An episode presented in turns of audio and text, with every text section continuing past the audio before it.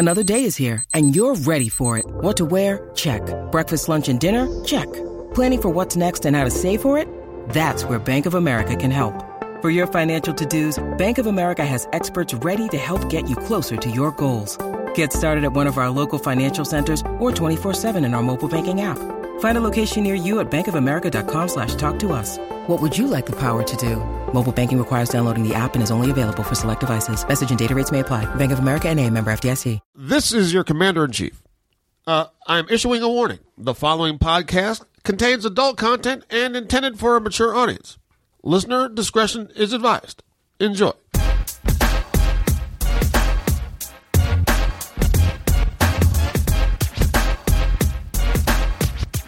Hey everybody, welcome to a brand new MMA Roasted podcast. It's me, Adam Hunter. I'm here with T Rex. Fresh out the box. Having a rough day, man. Having a rough day. I was, uh, I had an audition before this, and I, I spent all night last night working on it, as well as preparing for the podcast, up till four o'clock in the morning. Get there, and then realize, uh, I'm like, they had two groups, like, okay, one group for one role, the other group, no. and everyone in my role is like all these like obese dudes, and the, and I'm like, fuck. I, I, I memorized the wrong part. Uh, like I, I'm, si- I, I realized this at the audition. Did they 'cause I- email you the wrong side? no, it was completely my fault. I just was Wow. like, I, I didn't. It was one of those things. It wasn't that professionally emailed to me, but it's still my on, on me to read the right one.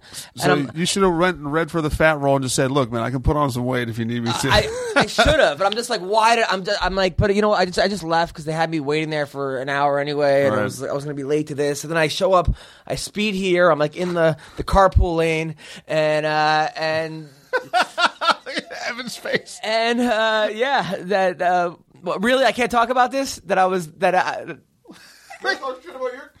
Uh, well, I'm not talking about your show. I'm talking about you. Evan keeps me outside for the second fucking straight week for 30 minutes uh, while I'm listening to the, the fighter and the kids sing Christmas carols. You know, uh, just so then finally uh, it was just one of those things. Yeah. Then, then and then you come 45 minutes late, uh, strolling in like you're James Bond. Like, like the, I'm. It's just one of those things. I'm just like, fuck, dude. But whatever. It's just it, it happens. I mean, it's not the worst thing in the world. Now that I'm talking about it, I feel better about it. It's not. I had to get it out there. It was on my have to mind. vent.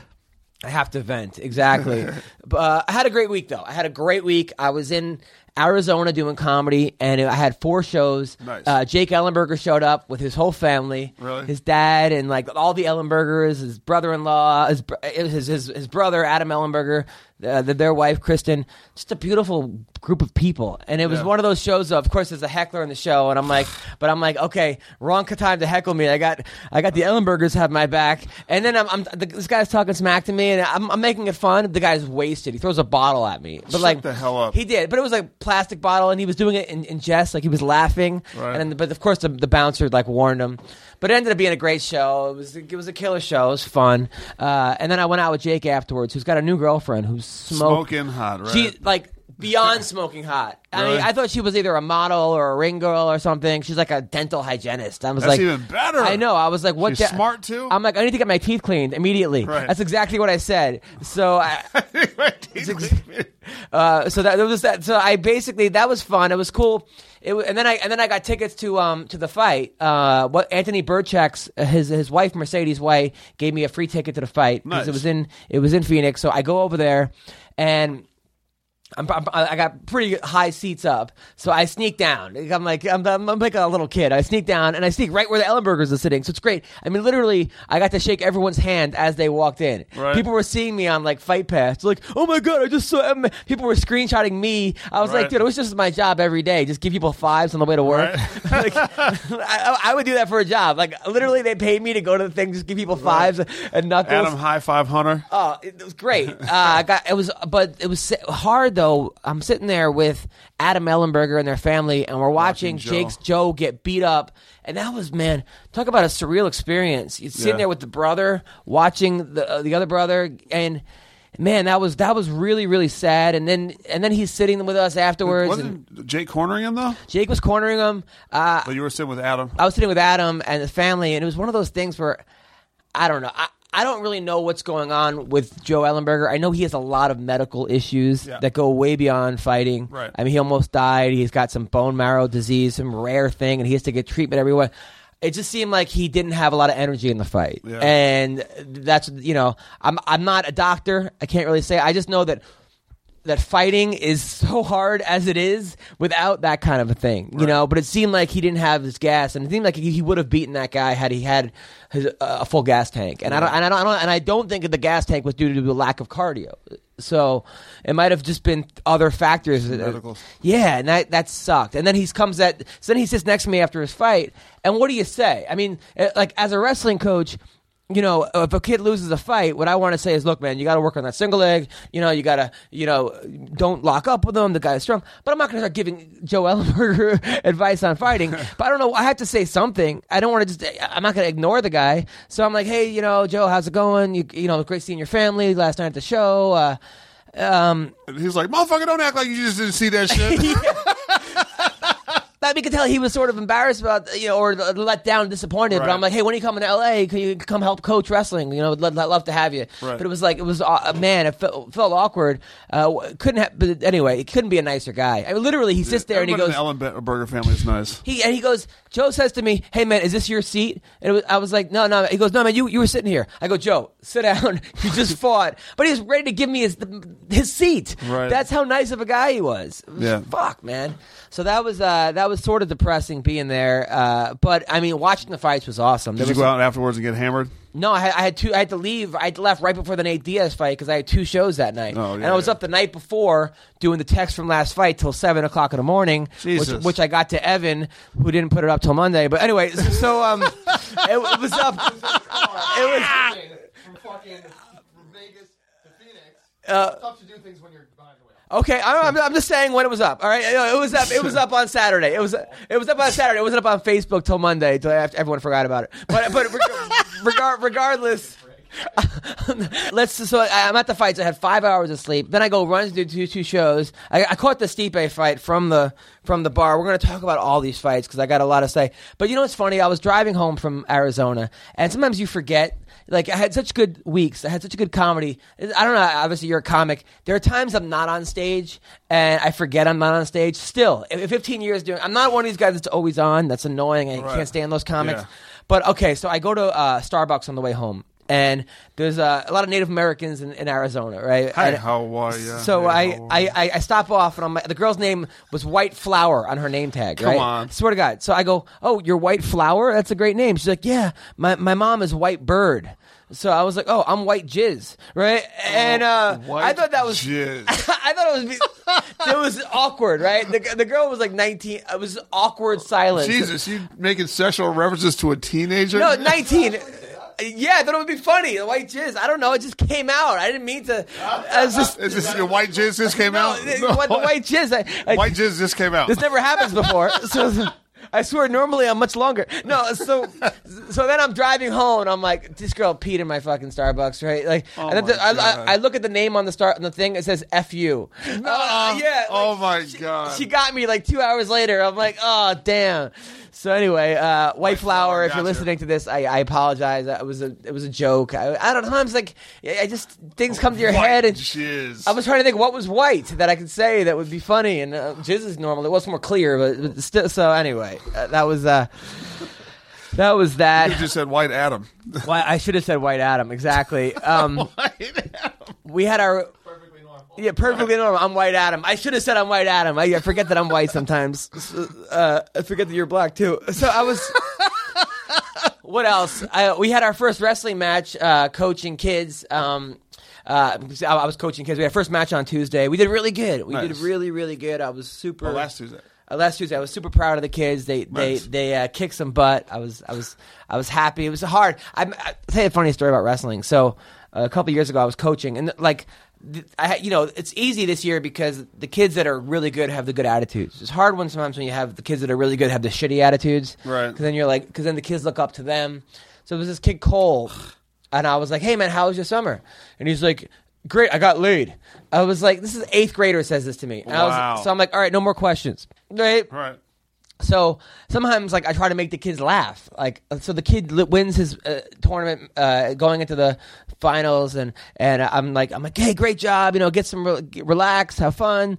Uh, later on, you'll get later on you'll get laid, right? So I was trying to be funny. So.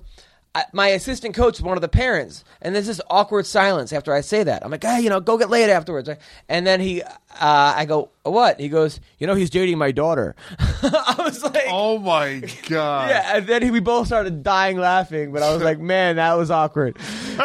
Couldn't have been worse timing. I, I didn't know he was dating his daughter. Oh so yeah, that, that's my life. It's a series of running into sh- Right. shitty. Anyway, how was Larry your David. Yeah, basically. yeah, I feel like I'm a Larry David with no camera and, and no money. Uh, how was your weekend? What'd you do? Oh well, yeah, I was in Oklahoma City um, doing the loony bin there in Oklahoma with uh, Steve Poggi, who Mm. you know, you know, he's got a million drunk stories, and they always end up with him being arrested or beat up or whatever. So we go through a show on uh, Friday night. Uh, Larry, uh, loony bin Larry, takes us Yeah. to to uh, the drive-through at, at uh, Wendy's, and and uh, Steve is hammered. We get back to the house and realize that they shorted us two bacon double cheeseburgers, right? And so, how are you going to forget? You know, like not know that there's two Yeah. bacon double cheeseburgers missing. Those things are huge, right? So we get back to the place, and uh, Steve in his drunken rampage like grabs the receipt out of the bag and calls up there and cusses him out, and then he keeps telling him he's like all drunk and polite though. He's like he's like, so what you need to do is just make those two goddamn bacon double cheeseburgers, throw them in a bag, and just just zip on over here. Here's the address. He kept on reading the address to the guy. Right. The guy was like, I can't do that. So then he finally hangs up and he goes to Twitter and he starts telling Twitter that like we got screwed by the drive-through Oh, at Wendy's, blah blah blah. Yeah, he guy should not be drinking. Right. Then he calls the sheriff's department there in Oklahoma City and tells them that we got robbed and they're they going to do anything about it? And the lady on the phone is like, "We're not. We can't do anything about. No, we're not going to do that." So he was like, "Well, then the hell with all this. I'm going to trash you guys on Twitter. We got two sold out shows tomorrow night, and we're going to tell them all about how crappy the LA, uh, how, Oh. how crappy the sheriff's department is, and how crappy Wendy's is." And so he goes and trashes he trashes the sheriff's department on Twitter. And the next day we're sitting on the couch and he just, just busts out laughing. I was like, What? He's like, Remember how I trashed the sheriff's department? He was like, like they liked the tweet. Oh, that's a good way to get arrested, though. That's brilliant. That is brilliant, but that, that guy's an idiot. What, what are you wasting sheriffs? Uh, that's like one of those things, like dumbest arrests ever. right. And, and he's I was gonna, trying to buy some weed and he tried to short me. Can you come arrest him? Yeah.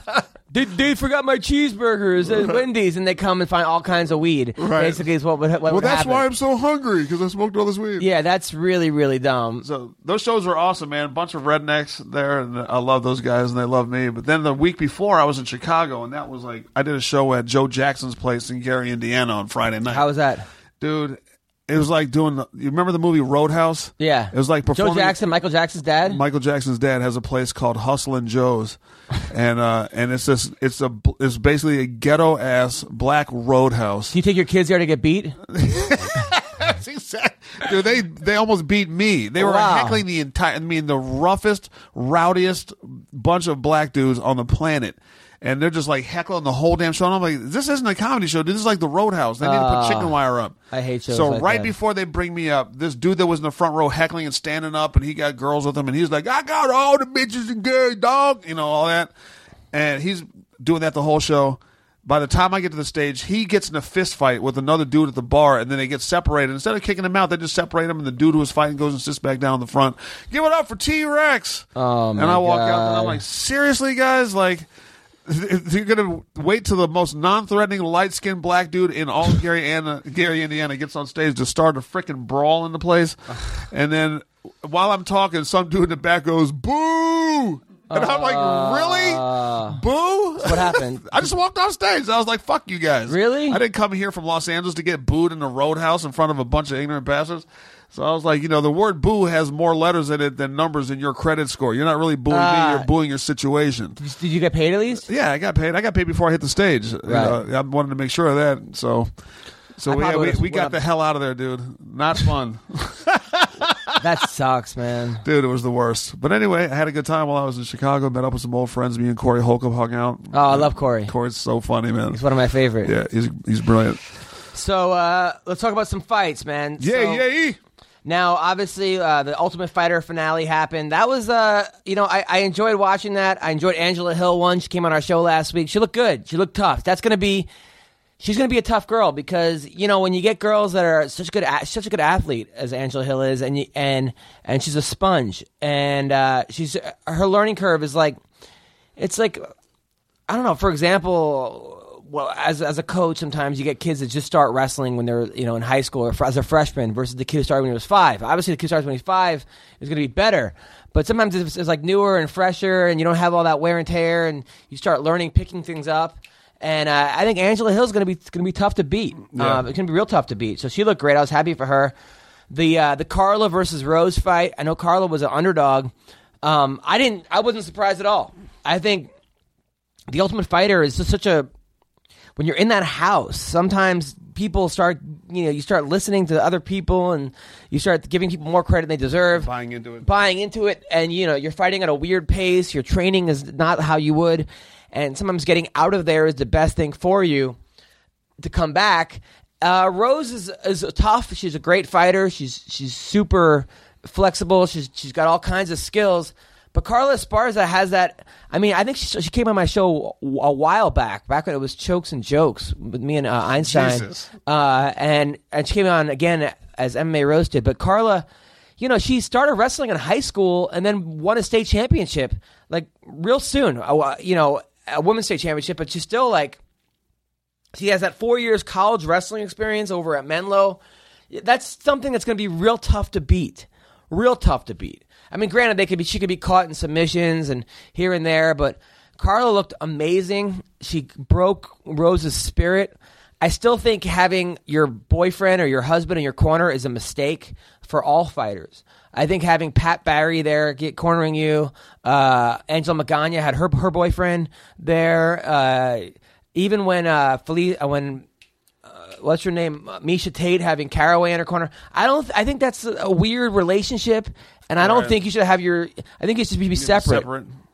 Because when your trainer is telling you something and your boyfriend's telling you something, It's kind of like kids and their parents. Lot Like of- you, lot you know, basketball practice, and you could tell your daughter to do something. She was like, "What do you know? You're just my dad." And then Yeah. the coach tell them the same thing, and they're like, "I'll do that." yeah, because you don't, you're not seeing, you're not, you're not, you're not banging your coach, and you're not, you're not having all that other outside thing. I think having that, You're not banging your dad either. hopefully. you're not banging your dad either, right? Exactly. but I'm saying you're not having all that outside influences. Right, you don't, exactly. you're not seeing them 24 seven.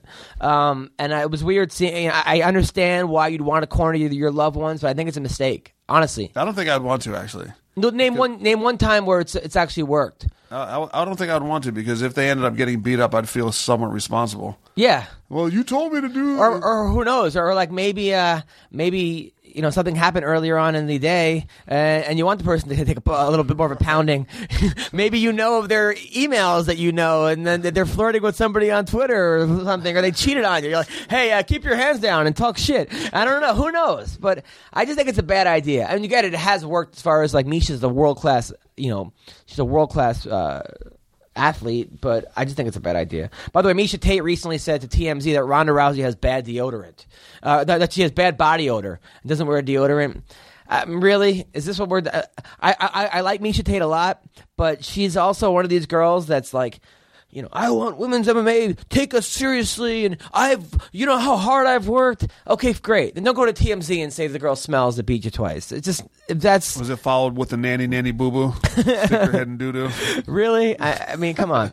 Uh, now, also, uh, Jeremy Stephens, his fight. How the fuck did he get out of that armbar?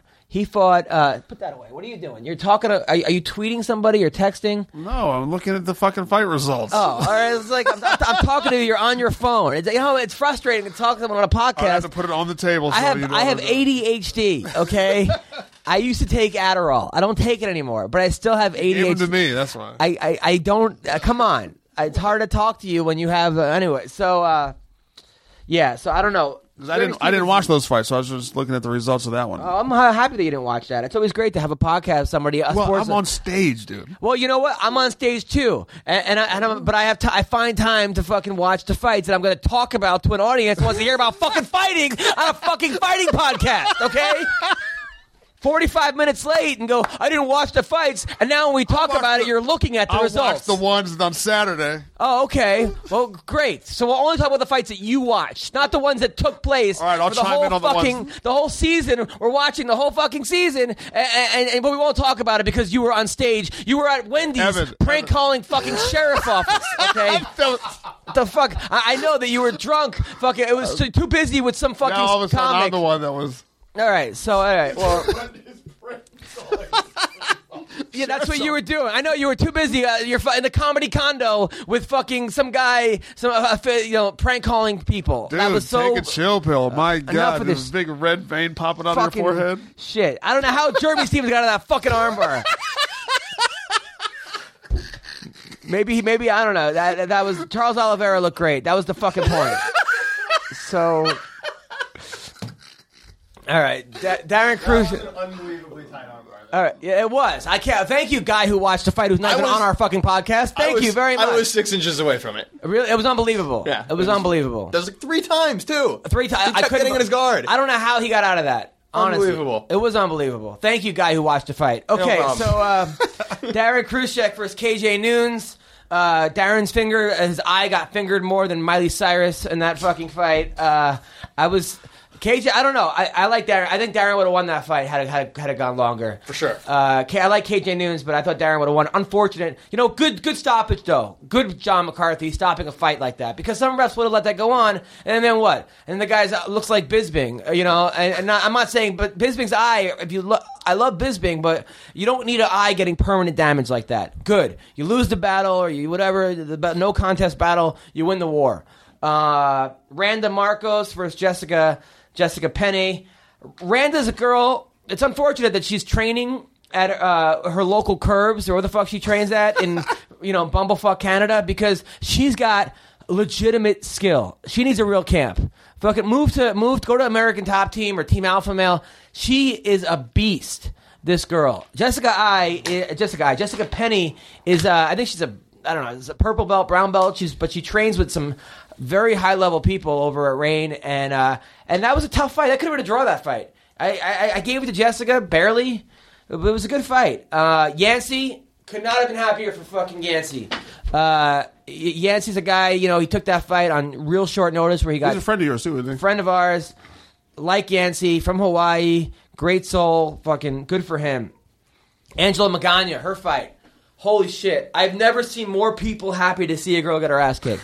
I mean, this girl's Twitter erupted uh, Right. with people like that coming out of the woodwork. Michael Chiesa saying, I guess your Royal Highness sucks. Uh, uh, Dude, how dumb do you think she feels though? She's got to feel dumb. Well, she got lit up. She got lit up uh, by Tecia Torres, who's, who's no joke. Um, you know, it's one of those things. She trains over in Thailand. Uh, uh, wi- you know, with her and her boyfriend and some guy. Uh, she, I don't understand. She, she's getting a full MMA camp over. In, it looks like she's just doing Muay Thai over in Thailand. And, and if that's the case, like just do Muay Thai. She has not. look, Here's a girl who hasn't won in four years. I happen to like her because she's entertaining, and my job is to do those texts from last fight, MMA roasted. She's She giving makes me, it easy. Oh my god! I mean, thank God for someone uh, be posting. But what is she doing? Posting ass pics and you, you know saying she's spiky dildo references and uh, fisting jokes. Uh, I mean, great for me. Right. But uh, MMA community really seemed to hate her. Uh, Kevin Lee came out of the woodwork. He said he wanted to watch that again. John Alessio. said, Hey, MMA roasted. Looks like the Queen's getting a royal ass kicking. That- that- That's what he writes. I mean, I wrote that her she's much more effective on Twitter. Uh, Oh my God. But I, I like Magana. I hope she doesn't get cut. I think she's gonna get cut. I mean, the word on the street is the UFC can't wait to cut her. Uh, she lost one one round ten to eight, which is not not good when you lose 30 26 on some cards. Right. I, you know, I, I I wish that she was like good and, and talk shit like this. Right. And I'm not saying she's not good. Obviously, she's one of the top female 115 pounders in the world, and top 20 or top 30, whatever. And She being wants the to be the female Conor McGregor. being the top 20 in the world in anything you do is amazing. But at the same time, you talk all this shit, all this shit. Back it up. You got to be able to back it up. Otherwise, you're just opening yourself up for complete ridicule. Uh, Felice Herrig, you know, I was impressed with her jiu-jitsu. I I had no idea how good her ground game was. Uh, that was a good fight. That was a really good fight. Good for Felice. I like Felice. Yeah. She's she's uh all right, let's talk She's about fights you've seen. All right, so um Oh, and then Rowdy Bec and Heather. That was the fight I was I was the most surprised about. And I thought that Rowdy Bec looked good in the third round. She won the third round. She Did was you landing that see her losing though? I didn't see her. Well, you know what it was? Heather, the whole season was complaining about her leg and torn ACL, torn LCL, and I didn't know how serious it was. The other girls made it seem like it wasn't serious, and so that being said, we haven't seen the best Heather. Miesha Tate swears by Heather. She said that she could see Heather winning the whole thing. Heather hits hard. She actually she's got a pop on her punches, and when she she has to believe in herself more. She doesn't believe in her striking because she could actually be really good. Uh, and I think Rowdy Bec was actually like, holy shit, I'm, I'm in a fight right now. Right. Uh, you think she underestimated her? underestimated her number one. Also, another girl, Rowdy Bec, got into, uh, you know, she cares too much about social media. Social media, like Dominick Cruz was saying before you got here, uh, was saying that it's becoming its own entity of people just, uh, you know, that, that's why CM Punk's great. Social media is becoming a skill. Yeah, it's a skill, but you can't forget about what got you there. You know, you're, you're not getting paid for your tweets, or if you are, it's by score. You know, it's it's it's not for. We, we want to see you fight, Right. Uh, and I think that Rowdy Bec got a little bit too concerned about you know being with Magana and being the, the whole bullying thing and fighting the bullying card and this and that and giving too many interviews and. I, I like Rowdy Bec. I like Heather. I like both of them. There wasn't a girl on the season I didn't I didn't like. You just posted a pic with Rowdy the other day. Yeah, the one that you photo fucking bombed. Sure. No, I Okay, didn't- so no, I didn't. I wasn't in the picture of the one you just posted, unless you uh, photoshopped me out. No, I no, I like Rowdy Bec. I think she's pretty hot. she's my kind of chick. I like those crazy tattooed Tattoo little girls. fucking girls that just go nuts on your cock. Adam is pent up today, love man. those girls, man. I'm not saying Rowdy Bec's one of those girls. I'm saying I do love those girls. I could just fuck. I love those fucking little tatted up chicks that have something to prove. It's like, "Arr," they fucking, fucking make your dick into a balloon animal. All right, so um, Evan's face the whole show has just been like smiling. Evan's gonna kick me back out and fucking tell me to wait while I hear it fucking. Let's hear those label. All right, so anyway, UFC on Fox, the thing that you did fucking see when you were sober. Um, I was sober the whole weekend. Anthony Birchak, that was fucking hard to watch. Jesus. Because he was, he's a friend of mine. I helped get him into the UFC, according to him. Uh, so I like the guy. Uh, you know what? He knew that guy was going to heel hook him. He knew it. He knew that's what that was his guy's main move. And it's hard, man. It's hard. Birchak's a great wrestler. He was looking great. He just got caught in that fucking heel hook. Uh, did you talk to him prior to the fight? No, You hadn't talked to him. I talk to his wife all the time. Okay. Uh, she, How she, does he feel about that? Uh, no, no, he, he's cool. I, I mean, he, he's. Like, I talked to his wife. His wife got me the ticket. She's like, "Hurry up, Anthony's fighting!" And I was like, I was so excited for him. He'll be back. You don't. You don't get cut after one loss. I, I don't think. Uh, plus, he's. I think he's in the lightest division. He's what one one twenty five. Uh, he'll be back. Yeah. It's just a matter of he had a great camp. You just get caught. Sometimes you just get caught, but you know a guy's going for your hook. But you're a good wrestler, so what do you do? It's like, ugh. I guess you got to make it into a standing fight. right. Fuck. Uh, Henry Cejudo. That I didn't see. He looked fucking. I mean, is he coming? He looked great. He looked like a fucking world class striker. Yeah, he's a beast, man. Dude is a straight up animal. I wasn't expecting it to be like that though. Gold medalist wrestler, and he and, he- and he's striking like a like a champ. And afterwards, he says that MMA is easier than wrestling. I, I mean, uh, which is fucking crazy. I don't believe that in a heartbeat. I can't believe that. But I guess when you're, I guess it's easier than winning a gold medal. You know, uh, he looked great, and I was like, I even said I couldn't believe it. I couldn't believe how good he looked. Um, I, I like, I like that. Cejudo's going to be tough if he could just make weight. Now Yeah. he's at a weight that actually makes sense. He missed weight four, Four times. times. in I a- was gonna say, how many times did he miss weight? Four times. four times in a row. He missed Jesus weight. Christ. So I mean, uh, I don't know, but uh, but he's a strange guy. Like his old wrestling coaches say that the guy's undisciplined, or like he's just one of these guys. I think that has like some mental issues. I mean, I guess when you're when you're Olympian focused and you're a gold medal, you obviously has something wrong with you, and, probably in a good way. But when you're hyper focused like that, sometimes you cut out other things in the, the world, which like Like social aspect. social aspects. Or, No social look at Michael. Phelps, like banging trannies and stuff. And, uh, uh, you know, no, the, you hear about that? No, I didn't So Michael that. Phelps goes to rehab, and the girl that he was dating comes out and says, "I used to be, I was born a man." Uh, allegedly, that's that's that's that's uh, you know, allegedly what happened. Which is nothing wrong with that. I'm not saying that anything wrong with that. I'm just saying that those are things that I would probably want to know when we start dating, and, and maybe there's certain signs. Are you now, or have you ever been a man? I, I don't know. I mean, wouldn't you wouldn't you know that? But I guess some girls are. I mean, who knows? Some girls are good at hiding it. But Fuck. I don't know why she always made me do anal. she, she, she only let me do anal. In the dark. Who knows, man? But yeah, so I don't, I don't know, I, I don't know if it was one of those things. Maybe she was born a man and right away got the surgery, like, uh, you know, like one of those people that was born and right, you know, they have like a, so, or she was like was grew up a man and then became a woman. I'm not really sure what exactly happened.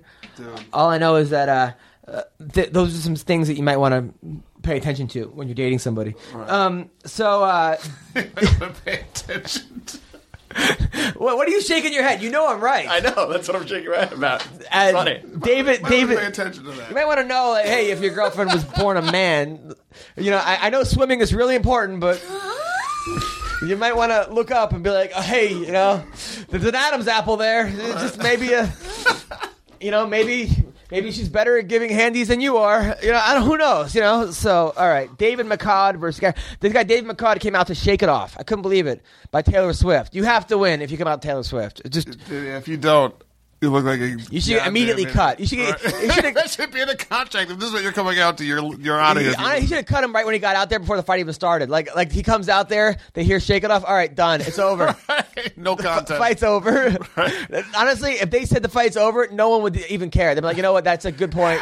That is a that is a great cut.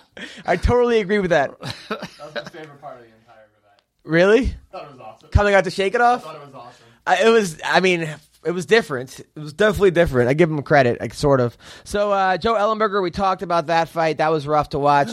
Jamie Varner, uh, I guess, knocked himself out, but then became conscious again, and then tapped, uh, and then retired. Um, and then said, "Look, I, you know, I was thinking about retiring before the fight. If you're not retiring before the fight, maybe you shouldn't yeah, fight." if you're retiring before the fight, you're already defeated. you shouldn't be fight. And that's the thing. He looked like he was in great shape. He's a tough guy. You know, he went for one of those those crazy throws, uh, like lateral drops, which may not. I mean, look, if you pull it off, great. But if you don't, you're you're kind of screwed. by the way, I'll, uh, but talk about that. Too many girls are going for the head and arm, which which you know is the first thing you te- I teach my kids not to do wrestling. It's like one of those moves. Even in regular wrestling, a head and arm is never really a good idea because you you know it's easy to defend. You kind of miss it. You can miss it a lot, and then you end up get- getting a takedown. And especially in MMA, where you're then your back is exposed. I understand why you're doing it. Uh, the Ronda Rousey fight that she almost lost against Liz Carmouche, which I would say was due to a head and arm. I know she did it again in her last fight, um, where she knocked the girl out in, in 12 seconds, whatever her name was, uh, Alexis Davis. She did it and knocked the girl out with it. But I think it's a bad idea, and I think it's I think the sport has evolved past that, and girls are going for that every time. I mean, you know, Heather went for her last fight, not this fight. Rowdy Bec went for it. Other girls are, and they're hitting it. A lot of these girls are hitting it. It just seems like a bad idea. If I was, if I was coaching a girl, I'd be like, you know what? It's kind of a Is that, is desperation that move. something that's trained? yeah, yeah, you, I you- mean, I'm saying like no, yeah, you do train go it. for it if you can get it. Sort of. I, I just think you don't see a lot of guys going for it, if ever, because it's so easy to defend. Right. And you're gonna- and if you miss, your back is exposed. Um. So anyway, b- b- that's not Jamie Varner. It was just a weird thing. Look, but if you, if you knocked yourself out in the fight, maybe give it a couple days to think about.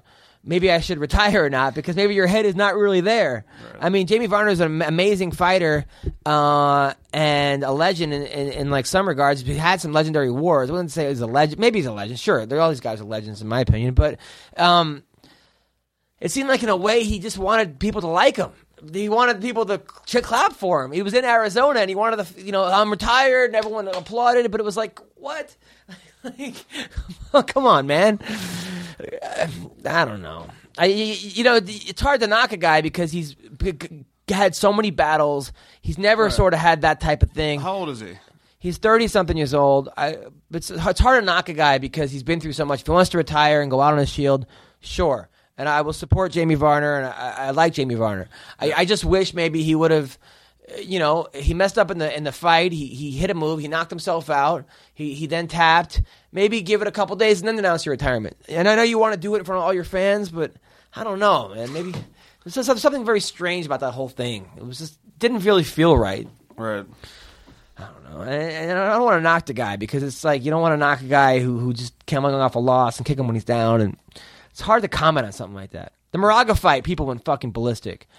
Honestly, holy! I, I mean, I, I wrote. I haven't seen Mexicans that happy since Obama's speech. I mean, ja, gee, and like they were going crazy for Moraga. It was a, a lot of Mexicans in the crowd, which it's Arizona. Well, it's Arizona, yeah. and Mexicans cheer. They're- I love performing for Mexicans. They give the most energy. They laugh their asses off. They don't get offended. They're, they're the most emotional people. they give you love like shit afterwards. Oh my god! Like afterwards. Afterwards, they adopt you. Yeah. I I mean, literally, they, they, they throw candy at you. I, I, I was I was that was a that was a cool experience. The Claudia fight against Joanna uh, Jedzerek. I, I mean, there's just all types of uh, consonants here. I don't I don't know how to spell her fucking her say her last name. It's J E D R E J D J Z D K. There's Just call her Joanna Jack. there should be a vowel in there somewhere, but I don't. I don't know why there's not a vowel separating those letters. But uh, that was the best. That was the second best fight of the night. Yeah. that fight was a war. I still think Claudia won that fight. I think she got kind of robbed. I think the kick The, afterwards, the, the, the punch after the uh, when they were being separated by Eve. the crowd would have booed Right. About Claudia losing until that. Then they got Yeah, pissed that- at her. that's what I said when we were uh, when we were watching. I said she- I thought that she won the fight too. I said that that probably turned the judges off though. I think the judges had their scores before that. Really? But I think the crowd got turned off. The Yeah. crowd was like, you know what? If you're going to kick people after the bell, you know, like this, when the, you know, we're not going to support you. I still think she won that fight. Um, I think that uh, that girl, both those girls are going to be a tough fight for Carla, though. Hold, they're going to be tough. Yeah. That's that's not an easy fight for Carla. Yep. Um, those girls are tough. Tougher than a freaking Waffle House T-bone. Yes, tougher than a Waffle House T-bone. That's exactly what I was thinking. Did you prank call them too, as opposed I to did. watching the fucking fights on Friday? All right, so um, Adam is on one today. uh, Stefan Struve Overeem. That was hard to watch. Did Overeem look weird to you? His body? well, he's you know he eats horses. I mean, if you're on a fucking horse diet, your body's when you eat Mr. Ed and fucking you know for a living. I don't. He looked great though. That takedown was great. Yeah. I mean, he looked great. Oh damn, Stefan! Come on, son. I think Stefan may want- have to I have. wanted Stefan to yeah. Because what he lost to Mark Hunt last fight, right? Yeah, I think. Well, he lost to Hunt. Last fight, he didn't come out because he had some kind of anxiety attack or Right, right, something, or something. And then this fight, I know that uh, those damn Mark Hunt fights could take everything out of you. Hell yeah. Fighters are never the same after that. Did Uh, he like get a tooth lodged in his cheek meat? yeah, it was unbelievable. damn. Uh, you know, like I, I I wrote a joke about after the Varner thing that fighters are now retiring before they get the, the talk from Rogan. you know, you heard about that with Schaub, right, and Rogan. You didn't hear about that? What, he was just telling him to retire, basically. I, I, would- well, I didn't want to talk about it. We talked about it all last thing. I mean, Rogan basically told Schaub he's not an elite fighter uh, on the podcast, and that he's got to change some stuff, or otherwise he's worried about him. It was a long talk. That wasn't the only thing he talked. It, it was it, it was out of love. It was crazy though. If you want to, it was a good interview. Uh, It was crazy to listen to that. How did Schaub react to that? Uh, I'm going to have you listen to it. I'm not All going to speak for Schaub, but it was, uh, you know, one of those things where certain guys out there, you don't want to. I mean, you don't want to see them take too much brain damage. And, Right. and Stefan Struve has been hit a lot, Right. And knocked out Hard. by Roy Nelson, knocked out by Hunt. Yeah, now, heavyweight, heavyweight knockouts. and that's the thing. And you don't want to be pulling guard against guys like Overeem. Not that he pulled guard, he got taken down, but you want to be back on And your he's feet. like in the corner of the fence with his head kind of Yeah. up, just getting drilled. oh God, that was that was hard to watch. The Nate Diaz is hard to watch too. Yeah, I wanted Nate to win that fight, but I knew right from the onset that that fight was going to be. Well, he and he, One-sided. He came out five pounds over. You know, five pounds four ounces of hash. Uh, he completely completely missed weight, and he was like, uh, I mean, it's not like Nate Diaz coming five pounds over. You know, came in five pounds over. It looked like he wasn't didn't look physically like he was in the best shape of his life. He's been in better. We've seen Nate in better shape. Right. He had no answer for those leg kicks. Yeah, a million of those things. Oh man, his leg was tore up, and I, Nate's got a heart. I, I love Nate. I love both Diaz brothers. Those guys are great. I will support them forever. But you know, like Dana's like he's got to take it seriously. I mean, coming in five pounds over, and then after the fight, within five minutes, he posts a picture on Instagram of him holding a, or, of a, uh joint. N- Not even holding a joint, but just a joint, like smoking weed. And the thing about Nate, you know, You, why? You don't have to do that. Your fans are you're already a beloved character, or Keeping it real. You're already hated, or you're already loved. Right. There's nobody that has is on the fence. On the fence about it, right. People either love you now I really like him. or they hate you. you know, that's not really winning anybody over, I don't think. Some people are like, legend, yeah, so cool. I'm like, they thought you were cool before. And, and then Nick Diaz says, look, I'm proud of my brother. He- You know, he was dealing with a lot of stuff before the fight, meaning he was injured. If you're dealing with injuries and stuff, then, then why not just pull out of the fight? Right. Those guys made a lot of money. They have money, I think. I think that they don't need to. Uh, maybe they don't have money, but I don't, I don't know how much money is it to live in Stockton. Uh, it's not. It's not Beverly Hills. I mean, these guys are. I don't think I don't see them driving around in you know Escalades. Right. Uh, it seems like they're pretty you know smart with their money. I would I think maybe how much maybe they're putting money on weed. Diaz and- brothers are frugal. I I don't know if they're frugal, but Jesus Christ, man! My whole thing is if you're hurt, don't fight. Right. And I get it, and of course there's an extent to like wh- how much you're hurt. But if you're hurt to the point where you can't block a leg kick, you know, It's like, like being a comedian and then losing your voice and trying to do the show anyway and then bombing. I've done that before. I, I've Right. done it. Sometimes the show must go on, but it's but but you're not getting your fucking brain caved in either during a comedy show. So I don't know, man. I don't think they're, they're not gonna they're not gonna cut Nate Diaz, or but at the same time, he's got to figure something out. I mean, certain names that won't be cut. yeah, I mean, they're just the Diaz brothers are just. I mean, even Dana said, like, look, when you when you go into business with the Diaz brothers, you expect a certain amount of lunacy or whatever the word he used. Right. Man, that was that was rough to watch. That was rough to watch because uh, you don't want to see Nate Diaz get beat up like that. Right. Who, who wants to see that? Right. Dos Anjos is a beast, which shows how good Khabib is, and Dos Anjos is ranked above Khabib. What the fuck How is is that possible? How is that possible? Khabib has never lost a minute of a fight. Never a minute. Even not even to a bear. Not even to it. He's beaten the bear twice. you look at that video. th- th- There's a rematch clause, and then he beats the bear again. he beats the bear twice, and he's ranked below a guy that he's better than. Right. Uh, that, that he beat, and he handily beat him. Yeah. How is that possible? Tell me. Somebody tell me how that's possible. MMA math doesn't add up. No, it doesn't add anymore. All right, so and then finally the uh, the Stipe fight. Even though Stipe says I'm not funny on Twitter, just now I got a bunch of he. Really? Well, he we have a you know we have a relationship where he goes. I'll be like, hey man, he posts his video. He goes, here's another here's another video. It's not funny from MMA roasted. So. Uh, yeah, I take it with a gra- with I take it with a grain of salt. You know, I I, I like Stipe a lot, um, and I, I will always be supportive of Stipe. Uh, I thought that fight should have been a draw. Yeah, that was like, yeah. He won the first two. He loses the next two. It's all about the fifth round, and that was I don't know how do you even score that fifth round. It was pretty damn close. Yeah, we were at the bar at, uh, in the at the Looney Bin and watching that fight, and the entire bar went nuts. It was a great fight. Yeah. It was a great fight. I watched it with the sound off uh, because there was no, and I thought that it was it was real close. It, wa- it was real. One judge had it like four rounds to one. Yeah, for- yeah. I was come on, how is that possible? Stipe's ridiculous though, man. Uh, Daniel introduced me to him, and became I became a fan of his immediately because you expect him to talk with that thick foreign accent Yeah, yeah. that a dude named Stipe Miocic. No.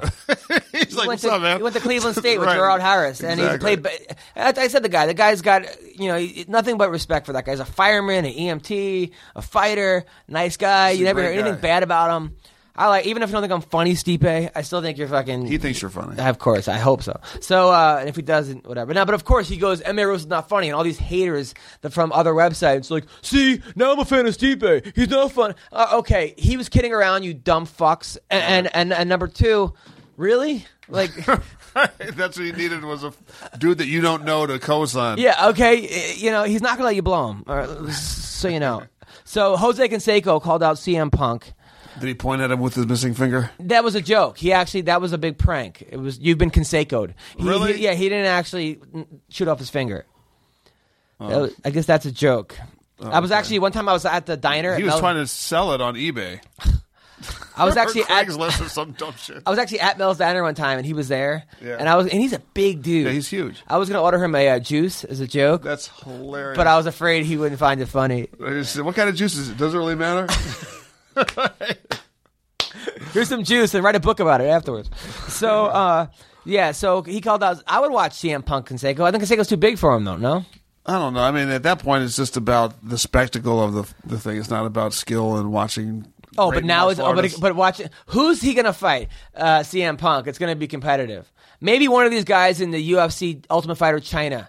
Uh, One of those guys that's like two and one, or the Ultimate Fighter. You know, you know, Iraq, whatever. One of these other Ultimate Fighters that they have? I, I can't. what's see, his wrestling pedigree? Does he have? Does he come from like a? turnbuckles? Uh, he has. He's not like a collegiate. No, no, Beast. no. His wrestling pedigree is uh, tables, ladders, and chairs matches and stuff, right. which is still strong, but that's his pedigree. so, uh, all right. So now uh, UFC Brazil this week. I, I have me and Dominick talked about it uh, before you got here, but in, in case you guys are wondering, we recorded the Dominick uh, thing before T Rex got here. That's why he's not on that call. That's and then we started over and started the show. I'm sure you're all wondering that. Everybody's wondering. Evan's face The whole world is fucking wondering that. All right, so um, uh, Pat Cummins is fighting this week. Uh oh. Excited about that. The He's fighting a- barista. he's fighting a tough guy though, Antonio Carlos Jr., who's like undefeated Sounds like guy. A, uh, guy that gets coffee out of the mountains. That's not Dos Caras Jr. Is it? Because he got signed recently too. Antonio, You, you know who that is, right?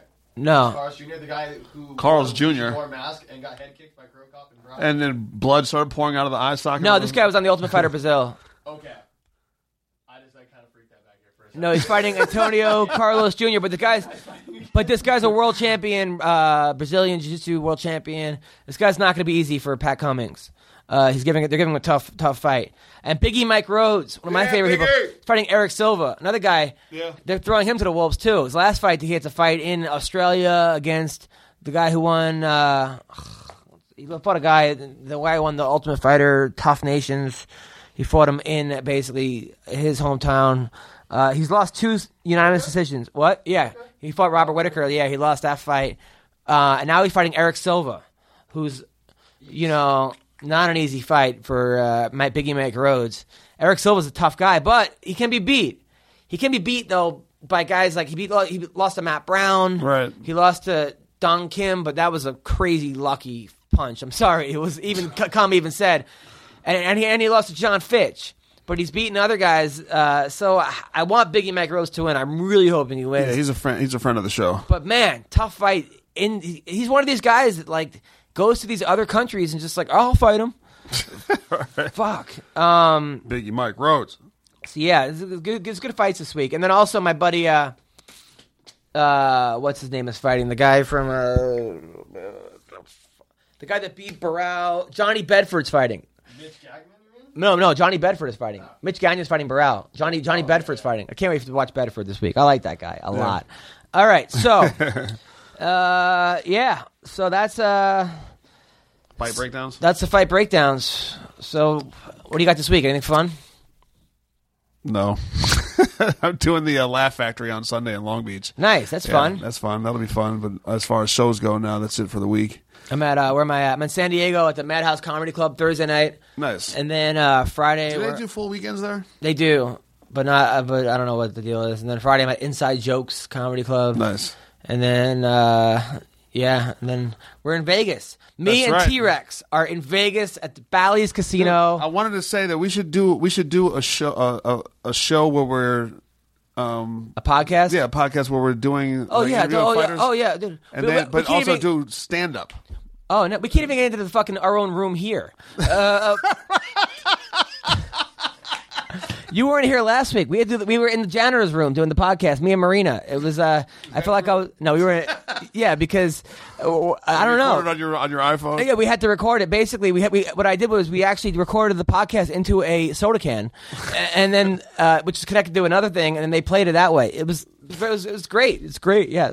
No. So. Uh, I don't know. I'm, we're very happy to be here at Fox Sports. Honestly, we're, I, we are. This is the, honest. I am. I'm happy that someone actually is uh, gives me a facility, and if I have to wait outside for three hours while listening to Christmas carols, fucking so be it, right? That's just par for the course. I mean, it's always good when our producer doesn't even. Evan's face is so. Your face today has been so funny to me. It's great when our producer doesn't show up to the fucking podcast. DJ doesn't show up, and it gives us Evan, who who, who then's like, you know, fuck it, uh, you know, Let him wait. Dominick Cruz can wait. Who the fuck is Dominick Cruz, right? I mean, he's only the the fucking the reigning the, champion for three years and is twenty seven and one. No, fuck it. We have to we have to hear haul out the sleigh bells ringing. That's fucking that's that's, that's way more fucking important. And then why would my fucking co-host be here?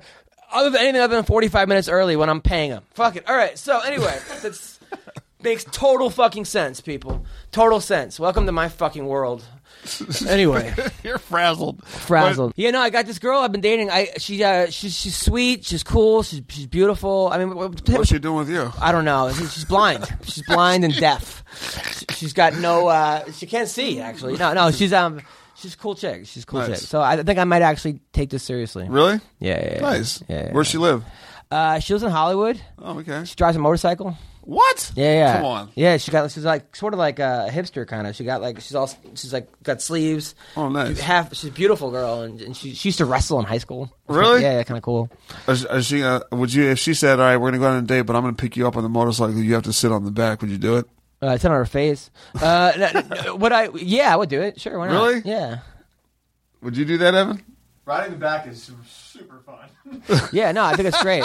there was a kid in my in my middle school. It was like one of the worst kids in my school. He was like uh he was like this kid was like he was like 15 in the seventh grade, you know, but he was like the toughest kid in the school. Like he was known as like you don't want to mess with this kid. This kid Chad, and he used to have a, a moped when no no one else had mo- like Right. mopeds, and he said he would let girls drive the moped.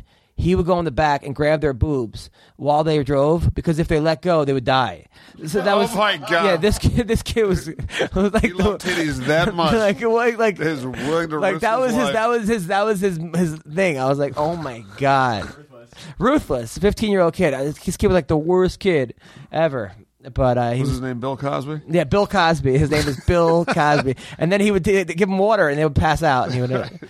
I, I actually believe Cosby for the first twenty-seven girls, but after twenty, eh, from from from twenty-eight to sixty, I'm like, there's no way. This is like, Dude, Yeah. what's the number at now?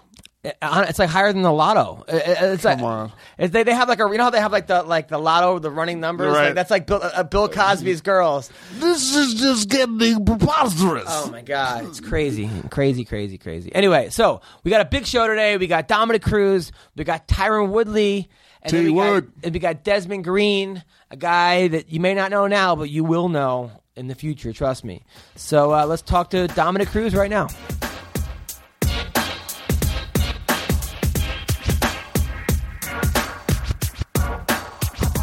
Hello. Dominick Cruz, what's up, man? It's Adam Hunter. Yo. How are you, brother? Good. How are you? Good. So I got you right before you go to Brazil, right? You're uh, you're uh, flying out today.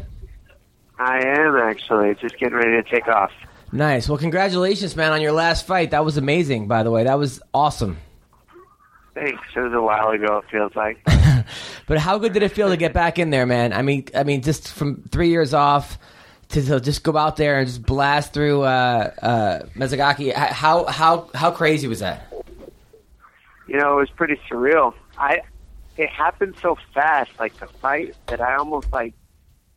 I don't know. I felt like I didn't even really feel it. It was weird. It was it was uh, one of the fastest fights I've ever had, and it was just it was a surreal feeling because I put you know three years of rehab in and just so much thought into all this time I've been off that to go in there and it went that quick. It it tripped me out. It was weird.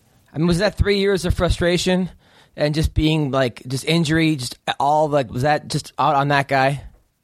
I can't deny that I was frustrated, but I would say it was deeper than that. It was more just like missing something that you really enjoyed. You know, I really learned how much I actually enjoy fighting when I didn't have it, and how much I and how much it keeps me level headed. Yeah, no, I mean, I mean, yeah, that's the thing. I mean, like when when you when you were out, was there a time that you were just like, man, it's, I'm not going to come back? Is this? I mean, was that going through your head? you know, as somebody who looks at things uh, relatively like as an analyst, I was pretty much like, well, I'm young enough that no matter what the situation is, if I want it bad enough, I can make it happen. When I first hurt my knees, Uh, so now it's like, well, I just want to, I just have to want it. So I pretty much said, well, as long as I think positive, I'll do it. So I never gave the time to think, oh, I'm not going to make it back. Right away, I said when I first injured it that it was never going to be an option to quit and to not come back, no matter what the circumstances. As long as I was young enough, my body was still working well enough uh, all around to be strong and in its prime. And I'm still at that point, so I'm just doing the work. Now, how did you how did you keep your weight down the whole time, or did you? My body's really strange in the sense of my metabolism. It's just really quick. I have a fast metabolism. It's not really a problem at all. In fact, I gain weight when I train, and I lose weight when I stop training. And that's due to like muscle and fat and all that stuff. You know, muscle weighs more than fat. So when I stopped training, I actually turned into a skinny fat guy. kind of look like you know skinny and fat. I mean, how else you got to explain it? I was so proud of you, man. I, I don't know if people know this, but we, you know, I directed that uh, the video you did, the Storage Wars with Phil Davis, and I met you then, and you were such a nice and humble guy, and uh, and even when I like make fun of you and I roasted, I could tell like you're always like, oh man, you know, thanks, you, you uh, keep me out there, and you're a really good sport. So I was. I, I, I've- always been a really big fan of yours, man, and I was really, really proud of you and happy for you. Well, it's always nice to hear when when um you know you got people who follow you, follow what you do, and you know it's kind of like a win for them as it is for you. Is what I feel like sometimes. So whenever you, you know to hear it, it's always nice. I appreciate hearing it. Now, were you were you planning on saying alpha fails, or was, was that just like a did that just come to you? honestly, that was something that just kind of came to me. I don't know why. I just was, you know, ready. I just, the truth is, those guys, everybody in that camp is going to be in the top probably 10 if they're in the 135 pound division. I would assume always. I would. They're a great camp. They they always fight hard. They've got good heads on their shoulders. They're all athletic, um, and when they all train together, they make each other stronger. So I figure they're going to be in the top 10 anyway. I figure I'm going to be facing these guys no matter what, under all circumstances. So me versus Alpha Fail, that sounds good to me. Now, I, I know, like, I, I've hung out with Faber. He seems like a real nice guy. I hung out with you. You seem like you're a real nice guy. Do you think it's just because you guys are in the same weight class and you fought each other, that's why there's animosity? Or do you really not like the guy? you know, it's hard to say because I haven't ever met him when I'm not competing against him. If that makes any sense, like it's hard to say what it would be like to not be competing against the guy. Um, I've only I've only known him. I mean, the very first time I've ever seen him, we were getting ready to square off the night after we met. so it's hard to say what it would be like to know him any other way. Um, I'd have to wait and see it, uh, when, when that happens. Till then, uh, he acts like a turd bucket.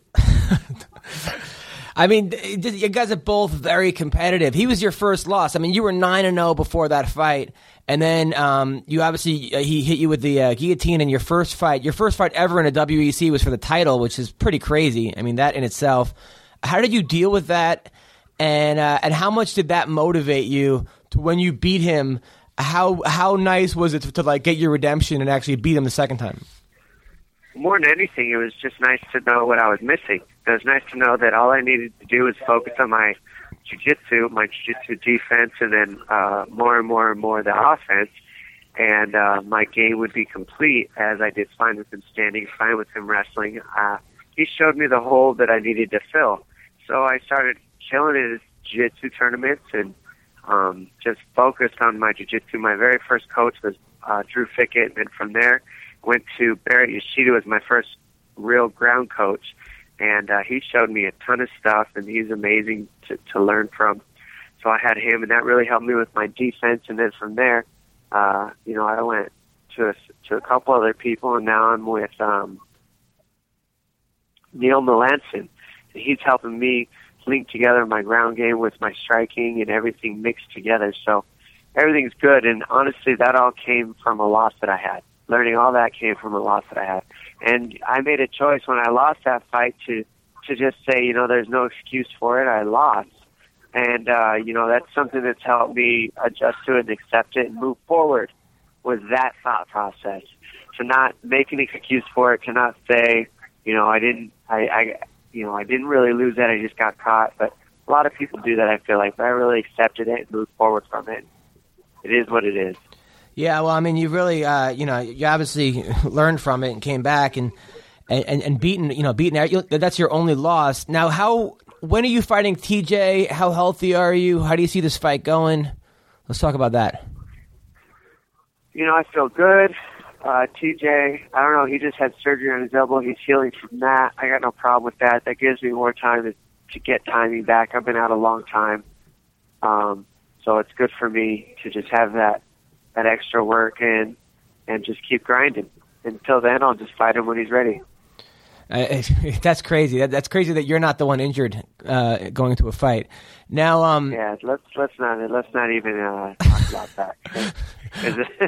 in this game, you can get injured at any at any point. So no, no, of course. I mean, I, I, you know, there was so many like I, I, you know, like I, after your fight, I'm like, I can't wait to see him fight again in 2019.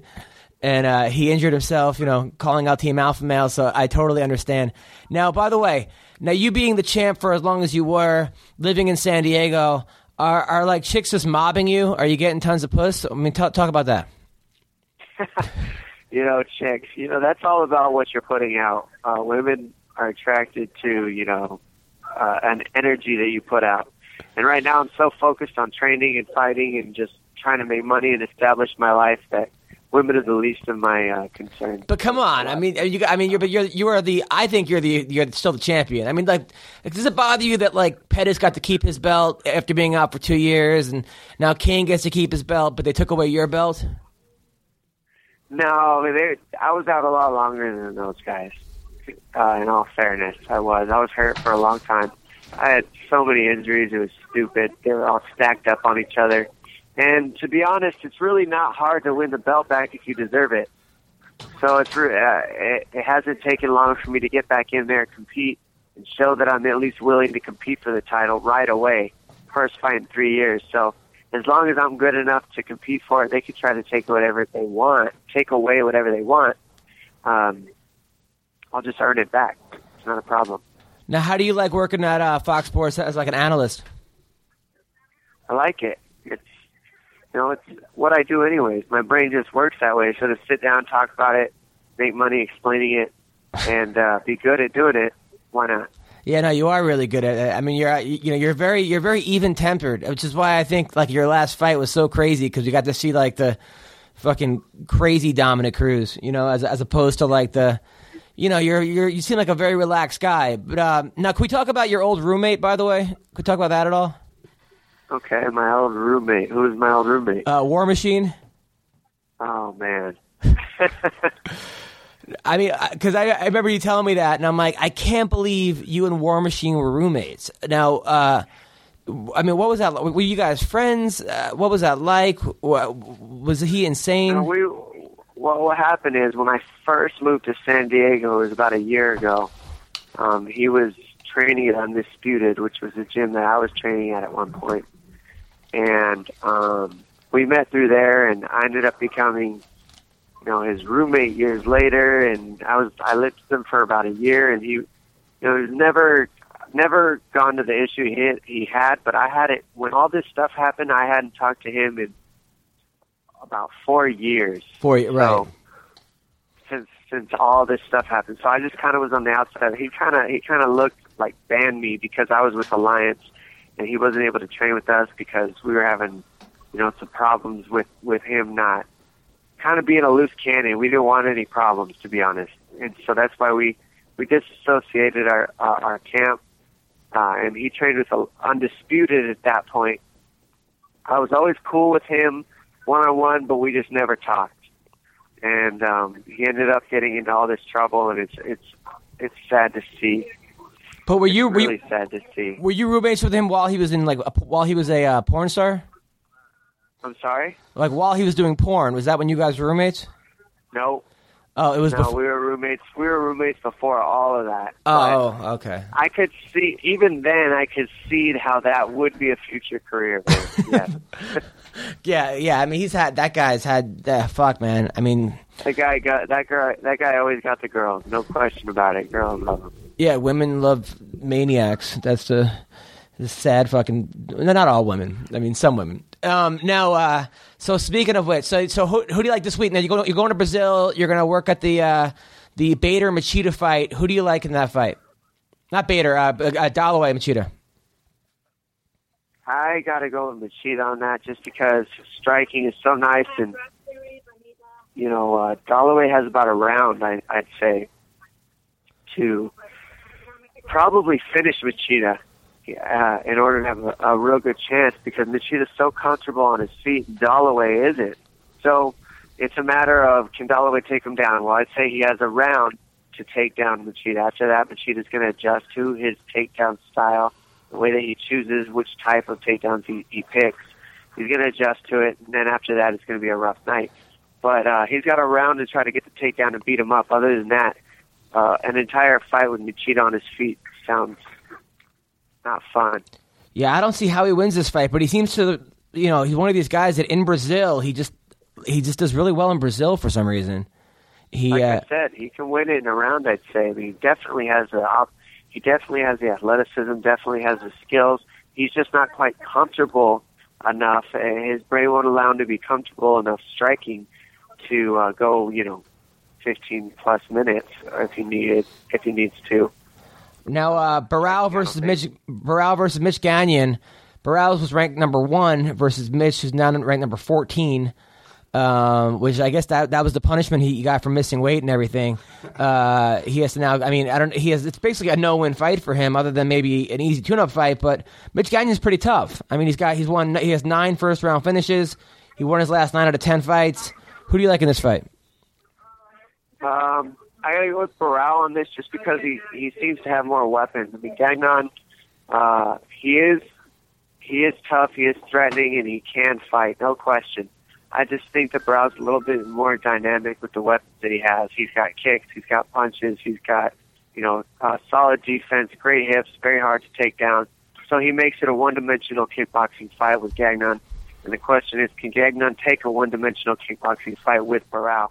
One on one in a kickboxing match, I'd probably take Barão with the reach, uh, size advantage. Um, so I got to go with Barão. Were you surprised that uh, TJ beat Barão the way he did? I wasn't uh, the way he did. I was surprised he just slapped him. I'm not surprised he beat him. I knew I knew mixing it up like the way he does was going to give Barral problems, as that was something I was going to do. And um, you just got to make it unconventional, and that's what that's what he did. Now, obviously, the, the the the hot topic right now for the past two weeks has been CM Punk. Uh, everyone is calling this guy out. I mean, you know, between Bisping calling him out, and now women are calling him out now in the UFC. It just seems like that's the thing to do. Uh, Dodson called him out, and then Santa told him to get back to work.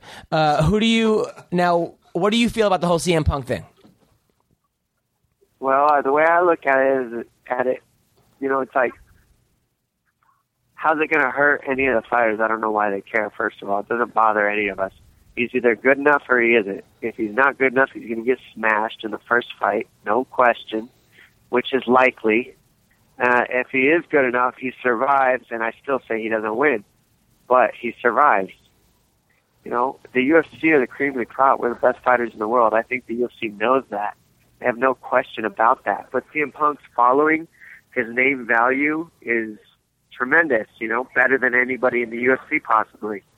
So why not let him come over and see how he does and give him a shot? He's put in the time and the effort and the work uh, in, in his other career to, to have him even have a shot.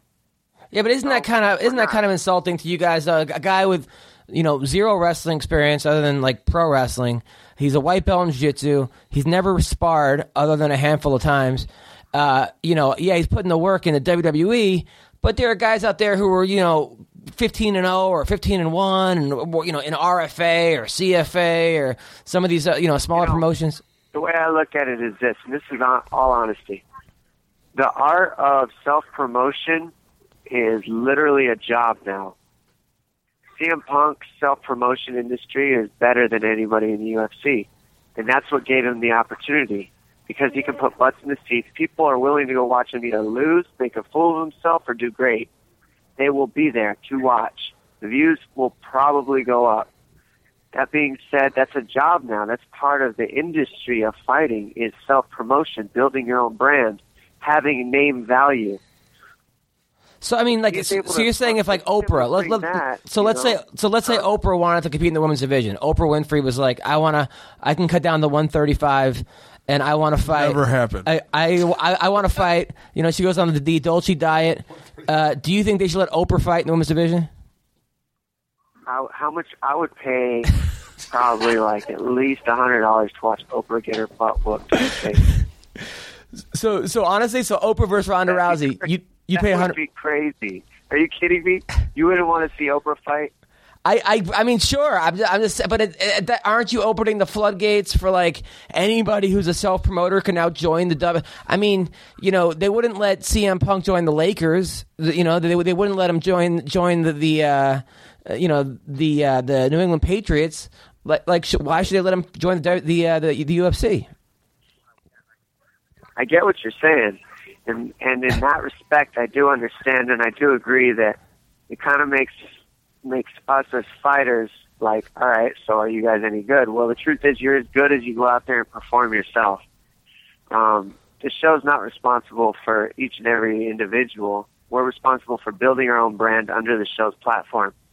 So, as long as I go out there and win every single fight I have, go out there and win titles, perform, do what I need to do.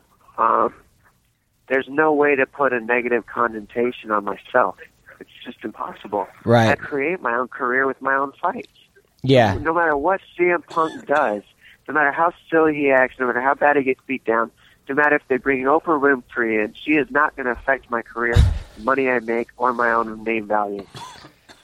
yeah. I, honestly, you ever think about going into like political office, Dominick? Because I would, I, I'd vote for you. You have a very, uh, you have a very sane head. So. What do you mean? Meaning you make a lot of sense. Y- You're you're obviously a, a good analytical guy, and you uh, you make a lot of sense. So Well, I just look at it like you know the UFC knows what they're doing, man. We wouldn't even I wouldn't even have my job to this point without them doing what they've done already. They see something ahead that we don't. They see something from a different dynamic. They see something from a different angle. Whatever it is, whether I disagree or agree, I have to say how many. If I could sit down with Lorenzo and Dana right now for five hours and ask them nothing but business questions, and ha- and they would have to answer every question I that I asked, I would be in luck. If that makes any sense. it does make sense, but, but but nobody's foolproof, and people always make people people can make mistakes. I mean, you know, there's you can't just give anyone hundred percent trust because somebody can. I mean, people are people are just people. No one, nobody, nobody's perfect, and the CM Punk can, could could be a bit. What if he goes in there and gets murdered? Right? What if he goes in there? He might. He very well might. But on the other end, how's that a loose situation for the UFC? I mean, now? literally gets murdered. I'm not saying like he gets beat. Like he literally dies. See, Like there's no, our refs are too good. Okay, we'll go with that. Refs are too good. All right. Go ahead and go with the fact that the refs are too good. But I'm going to say, even if he goes in there and gets beat down, now it proves that the UFC is legit. Come in here and try to make a try to make a joke of this, and you get hurt. Yeah. Right, CM Punk. You know that's how that exactly what it's going to turn into be, in my opinion.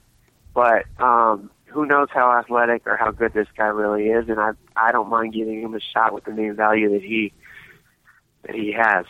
Yeah, no, I, I hear you, man. Um, I, I completely hear you, and uh, I understand. What are you? What uh, are you in? Sa- I'm in San Diego. Uh, when are you? When are you back in San Diego? Uh, it won't be until Monday. Okay, because I'm, I'm I'm in there in January, and I still can't believe you're not taking advantage of it. The hottest women in the world live in San Diego, and you you, you tell me Dominick? Your Cru- opinion, is that how you feel? I, totally right. I mean, it's all opinion based, you know. I think there, I think there's beautiful women everywhere. There are, but not. But they're more in San Diego. I honestly, and Arizona too. I mean, you well, you grew up in uh, Tucson, right? I mean, Did Tucson. up in Tucson, Arizona does have beautiful women. Yeah, and they, they they they seem pretty easy too. well, I, I don't know about that, man. I mean, I'm not going. Out, I'm not going out there like it's a buffet. I'm just going out there, and I'm I'm recognizing the fact that beautiful women do live in Arizona. Have you ever injured yourself having sex or no? Have I what? Ever injured yourself having sex? No, Oh. can't say that I have. That's good. That's good.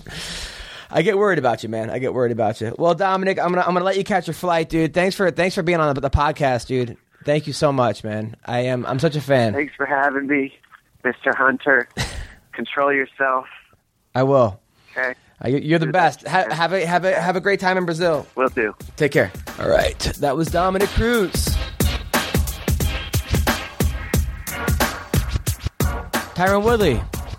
What's up, brother? Hey, it's Adam Hunter and T Rex. How are you, man? What's up? Good. Good to good to have you on the show. T-Rex? What's going on, Polo Assassin? I'm just assassinating. Nice, man. So, so, so we got you. You doing the, the, the countdown special right now? We're, we got you during a, uh, a break. Yeah, it's um, it's happening really in January, but we're gonna act like it's happening today. Right, right, right, right. Gotcha. Now, now you got UFC 183. You are the co-headliner against Kelvin Gastelum. Uh, this is a big fight, man. You guys, two up and coming hungry, hungry guys that are in the top ten. How are you prepared for this fight? What are you thinking about? What's the game plan? Talk to us. Man, I feel good. You know, the game plan is just to to be a little bit better in each area. You know, it, it's at the level in this sport where you're not going to ba- ba- basically be able to pull away so far from all these different competitors. Everybody's good. Everybody's tough. Everybody's durable.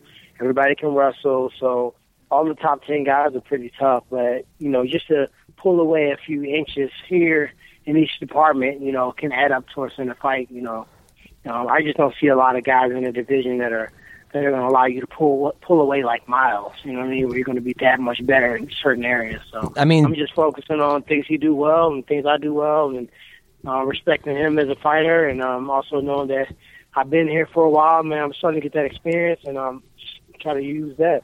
I mean, being that you're uh, you have four kids, you're not used to pulling away a couple inches. So, um, Yeah. well, obviously not not enough inches. Charlie horse a couple times. I, I met your wife, by the way, in Vegas, and she is smoking hot, smoking hot after four kids, which is like, I mean, holy shit. It's Good work on that. Yeah. Every, every once in a while, you you trap them. Yeah. You, know, you get them in a good fight, and you trap them, and they stuck with you. So No, no, and she's a good sport because I remember. I remember I said one of my jokes is about you pulling out on her on her chest and putting milk on her, her uh, cocoa puffs, and uh, the next day on Yeah, Twitter, His name turned to be Coco, right? yeah, the next day on Twitter, she's like, he put milk on his cocoa puffs that night. So uh, I thought that was super funny. She's usually cool about that. Otherwise, I, I mean, I got a pretty crazy sense of humor. So if she couldn't deal with that, she wouldn't be able to be married to me. Uh, yeah, I hear you, man. Um, now you've been you've been you've been going through some tough times, man. I mean, you you grew up in Ferguson. Yeah, man, that that's my street. That's the bad thing is like you know when something happened close to home. It's like oh man, it's my city, but like I'm looking on the news at my street.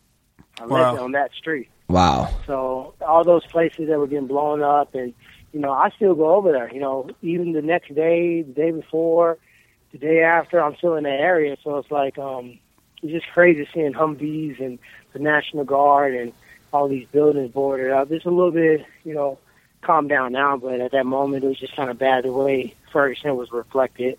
Um, especially growing up there, it was it's a really small city. It's not like straight up hood. It's not like it's Compton. You know, it's, it's not even that large to get that kind of that rave. It's just they they made such a big big bang with the riots and the protests, and there they got the global attention. I mean, did the cops give you a hard time growing up? Could you could you, could you see this happening? Yeah, you know, Ferguson has been terrible. You know, I mean, they can act as if it was just ignorant people looting and rioting, which it was, and a lot of those people that were looting and rioting were not even from Ferguson. But Ferguson, in general, has been a very, um, very poor law enforcement. Um, a lot of harassment, a lot of profiling.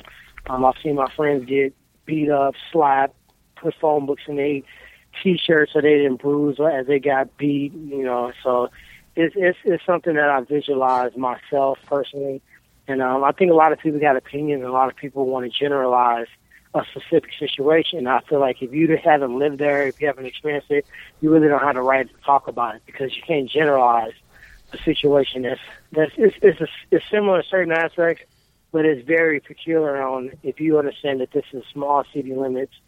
It's not a lot of homeowners, so they're not generating a lot of tax dollars most of their revenue is generated through ticket citation, which means, you know, if, if you know if I'm rolling the dice at the at the crap table and I keep eating seven, shit, I'm gonna keep rolling the dice. So if they're pulling over African American males and they don't have their place correct and they got warrants and shit, I mean, why wouldn't you just keep pulling them over? Right. So it's kind of a double edged sword. I mean, my, my whole thing is I got harassed by uh, cops in my life too. I'm, I'm and I'm white. Uh, I, I I don't think it's necessarily a, white and black thing. I think I think a lot of times it's just like a, a bad cop thing. And I'd say 99 percent of cops are great, but I think the problem is with cops and teachers are the most. It's the most underpaid profession. You know, like I mean, they're teachers. they're not the heroes, even though they're supposed to educate and protect. Yeah, They're that kind of they kind of seen as the bad guys. You know, hey, if you keep acting up, I'm gonna call the police on you. We do that to our kids. I had to stop doing that because I started realizing that at a, I'm painting that bad picture of law enforcement. My kids are six and eleven years old. I'm like, you better stop. Or I'm gonna call the police.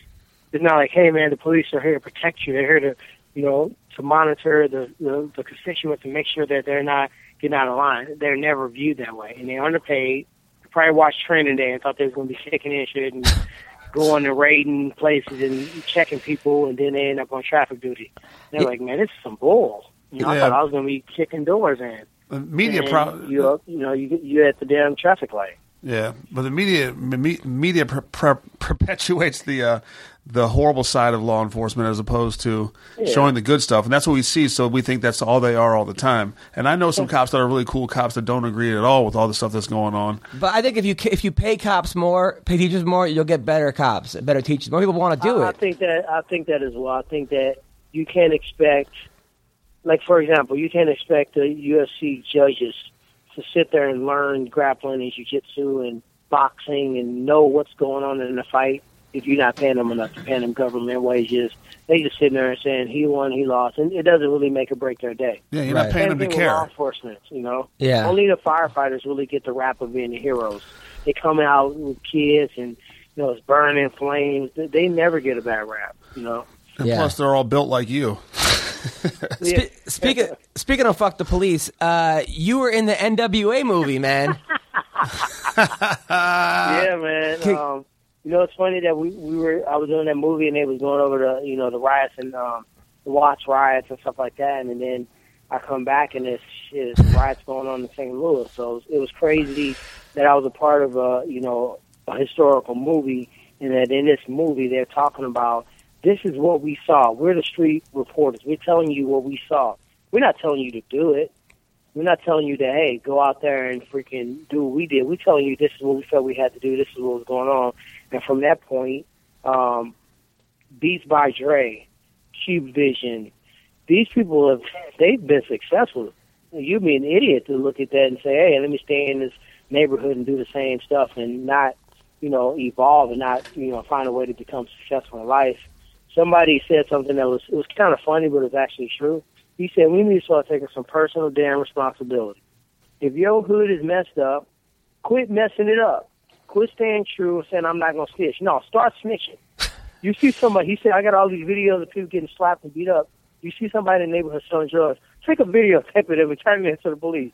Uh, I don't know if Because, that's a good idea at all. If, if you don't want the stereotype and the stigma and the profiling to happen, don't make the profile. Don't have you know the one percentile make everybody get a bad rap. And the same thing for law enforcement. The one percentile of the corrupt people uh, make it look bad for the people that are actually trying to protect and serve. So it's a like I said, it's a double-edged sword, but it, it is some issues that need to be addressed, and they've been sweeping it on the rug for so long, and it came out now, and they they can't sweep it anymore. Right. What? Uh, let me ask you this: What role did you play in the NWA movie? Man, I was a dude from the lynch mob. I was T-Bone. So uh, I got to dig down deep and bring some of the hood back out there. So I have to bury, be professional and sophisticated in the UFC. So I had to, I had to get down in there and remember some of the street fights and stuff that happened in my life and just kind of draw from that because um, this was actually a role instead of um, just stunts. So I was I was really happy for you. I. I wrote a joke how the movie's not called Straight Out of Cardio. Now that I know. Made by Toothless Records, right? toothless record, you didn't have a tooth. He came, yeah, he Toothless came, Records. he came back at me with that. I was like, damn. That's funny. Now, now let now let's talk about um, some of the stuff. I, I we're not going to get too much into it, but maybe we will. There's a whole thing now with you and Hector Lombard about like Hector saying that you won't fight him. We asked Hector, I go, aren't you? Don't you guys train together? He said you guys never actually sparred together. You think he's a part of American Top Team?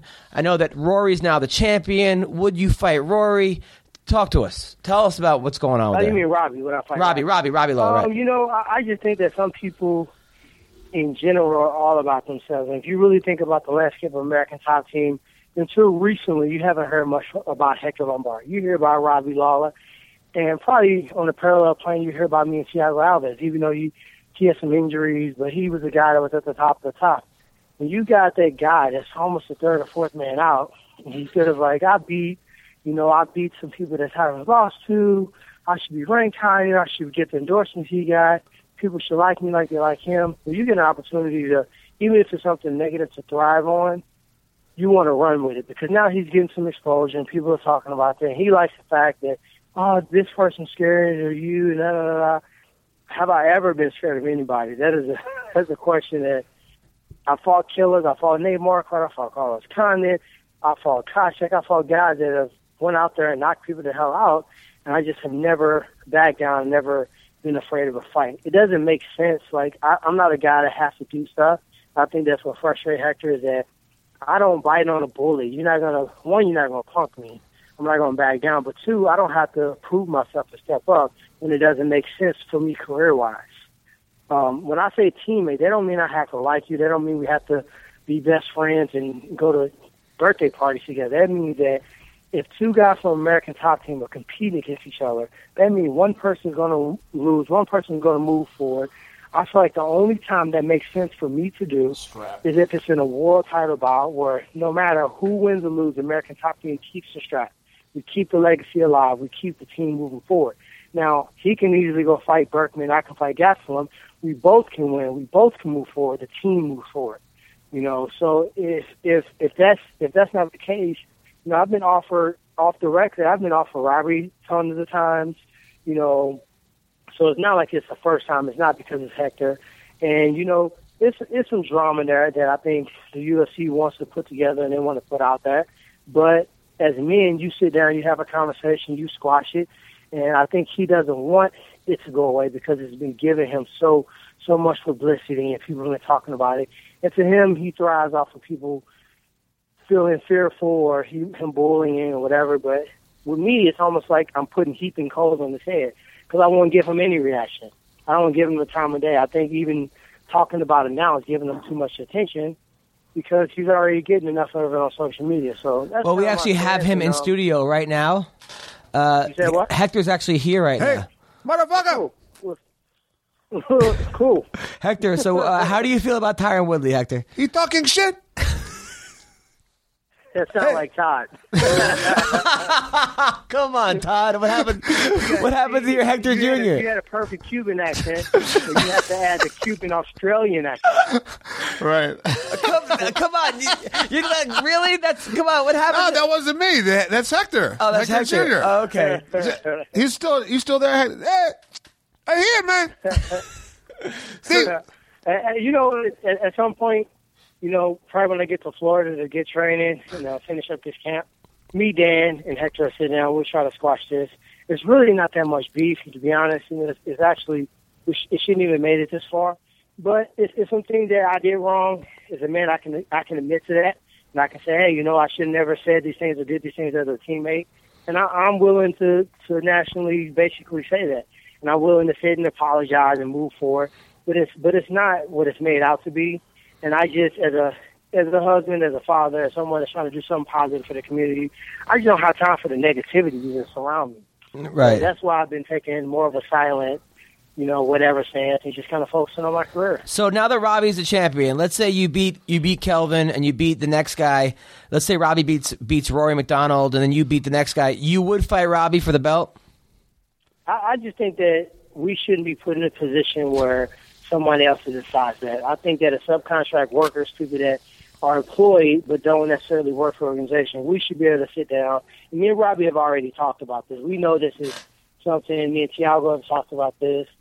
That if it gets to that point where I'm right there and he's right there, and we got to fight each other, and it's a world title, me and Robbie both agree that we owe it to each other as friends. Me and Robbie are actually friends. We actually talk and communicate and are civil and stuff like that.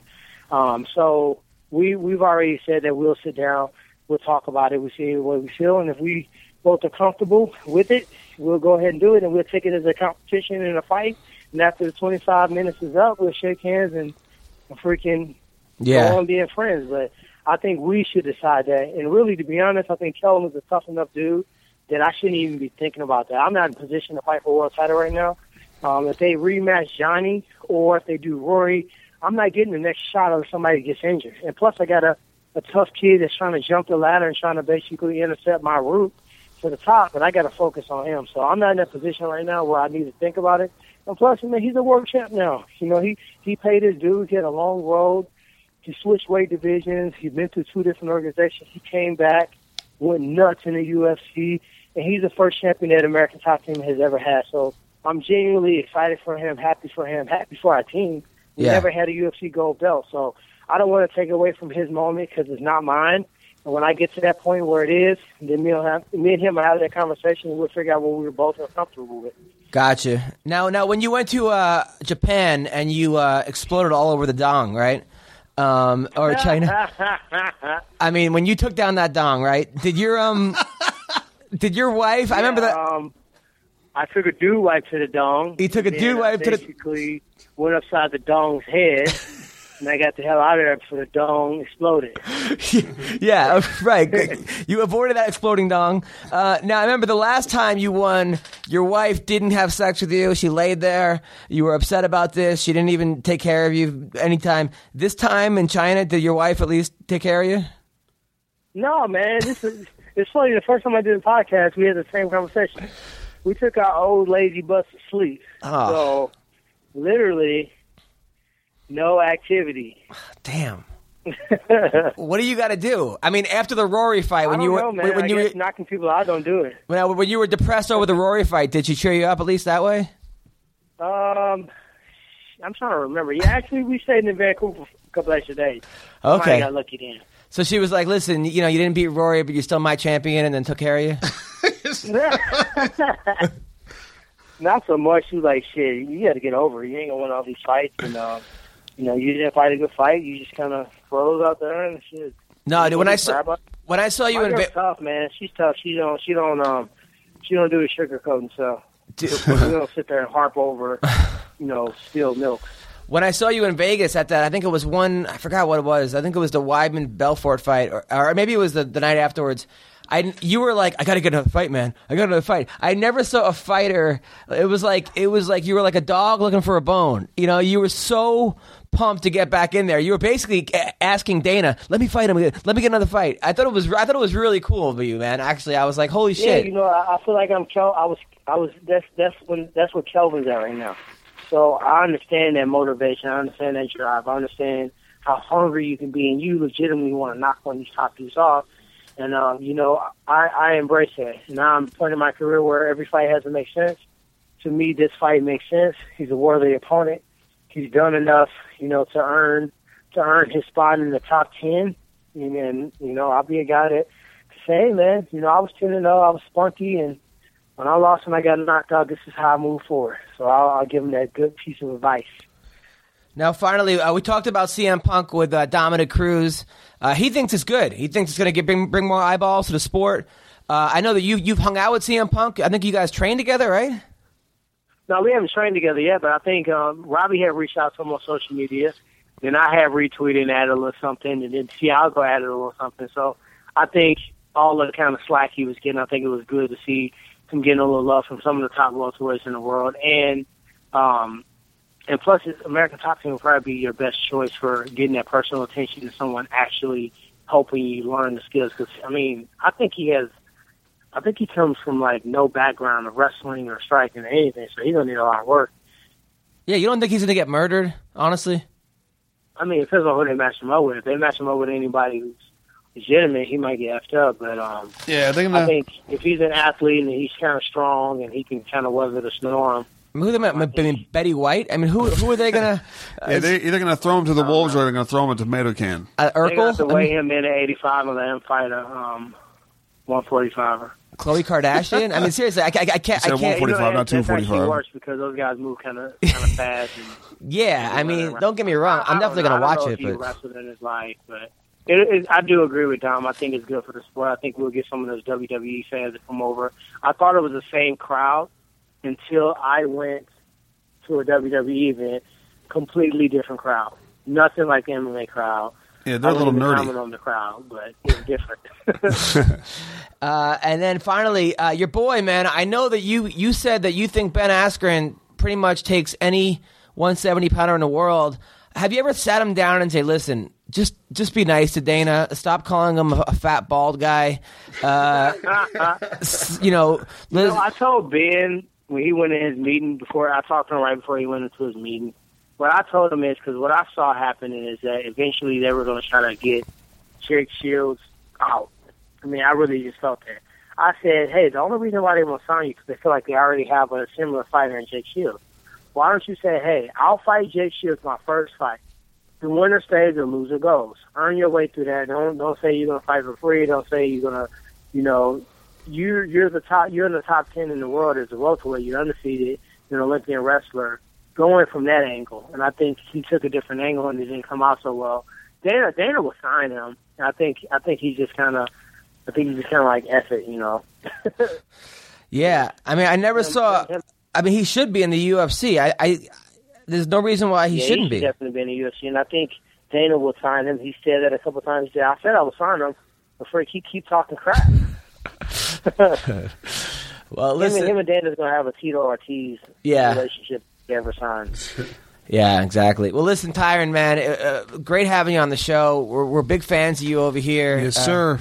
Uh, you're a great guy. You're a great role model, man, and uh, it's really nice to see a guy who's actually, uh, you know, giving back to his community. A great role model, great fighter, and, uh, and thanks for being a good sport, and thanks for being so supportive, man. Oh, no problem, man. I appreciate it, guys. All right, man. Take care. All right, have a good one, guys. Take care. but- All right, peace. Desmond Green. Hey, how's it going? Hey, it's Adam Hunter and T Rex. You're on the MMA Roasted podcast. What up? Yeah, how's it going, guys? Good, good, good. So we're talking to Desmond Green, who uh, who knocked out Miguel Torres in like 30 seconds his last fight. Uh, the, the guy's a monster. He's a. I was reading about you last night. You're a New York State wrestling champion. You're from Rochester. You've been training with GSP for your fight coming up this Friday night, right? On Titan yeah, FC. Yeah, yeah, this Friday. Yeah, man. event. Against Steven Siler, former UFC uh, stud. How are you, man? What's going on? I'm doing good, bro. I'm doing good. I'm actually uh, en route right now to Boston for the fight. I mean, to Lowell, Massachusetts for the fight. I mean, you're you're. Uh, you, I, I mean, the fact that you beat Miguel. I, I remember watching Miguel Torres when I first started watching MMA. Actually, it was actually after that. But he was like, at one point, he's like 31 and oh or something. Remember, he lost to Brian Bowles, and it was the craziest thing ever. I was like, holy shit, man! I couldn't believe it. Yeah. I mean, when, when you when you beat Desmond, uh, when you beat uh, when you beat uh, Miguel Torres in like what a minute and a half? What was it? Two minutes? Uh, for, no, 46 seconds. in, in 46 seconds. Are you- are you just on a? But who's hu- counting? Are you on a huge high? I mean, are you feeling like you're on top of the world? Uh, no, not really. Um, you know, it felt great. Uh, it felt great to get the win. I, I knew I was going to win. Uh, you know, my interviews prior I actually called out a finish in the second round. Um, from kind of the same way I finished him in the first. I called. I said I was going to hurt him on our feet, take it to the ground, and uh, you know, ground and pound him and get a TKO. But I didn't think it was going to happen within the first minute. But uh, you know, I've, I've been in, you know, since I've moved to Montreal, uh, training at TriStar it's just been a world of difference for uh, you know elevating me to that next level. So uh, you know, I was definitely confident in me uh, being able to go in there and uh, beat them. But uh, I haven't had too much time to celebrate because I had a quick turnaround, had to hop right back in camp and focus on this next fight here. Yeah, I mean, you got you got a big fight coming up. Now, you called Steven Siler a bitch nerd. no, I, I got quoted on was somebody we was uh we was talking on the podcast and uh he he uh the, the guy one of the, the guys I was running it he uh he was like hey listen can I just quote you and say uh you know Siler's a bitch nerd and I was like oh yeah go ahead cool because uh you know he started the shit talking first but uh, it didn't come from my mouth but I, I definitely co-signed it you, know? You co-signed it. So, I mean, so why is this guy a bitch nerd? Uh, I have no clue to be honest with you. The the guy that uh that that wanted me to co-sign it, he brought it up, and I just said, uh, yeah, sure. Oh, okay, all right. So now, now I, I, I've I've been to Rochester. I do a comedy show there, man. Now, did you grow up? Did you know Jon Jones growing up?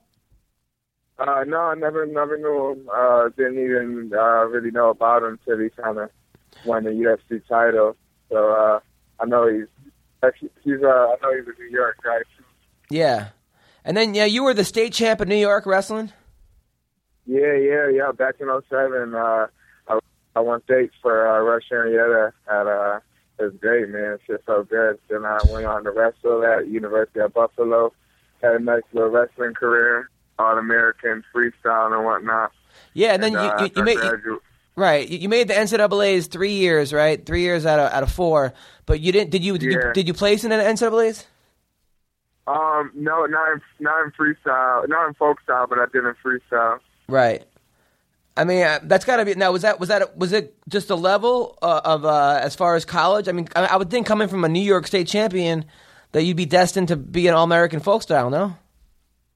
Yeah, yeah, but uh, I, I really didn't take college too. I mean, wrestling in college too serious. I was kind of, I kind of just uh, went just because my friend got accepted to the same college that wanted to give me a scholarship. so I, I always knew I wanted to fight. I was just kind of uh, waiting till I graduated to uh, start fighting, which is why I didn't even finish my last year of wrestling. Uh, you know, I was uh, that's like my my last year that I was supposed to wrestle is when I uh, started fighting in turn pro. Wow. Now, were you were you banging lots of white chicks at Buffalo?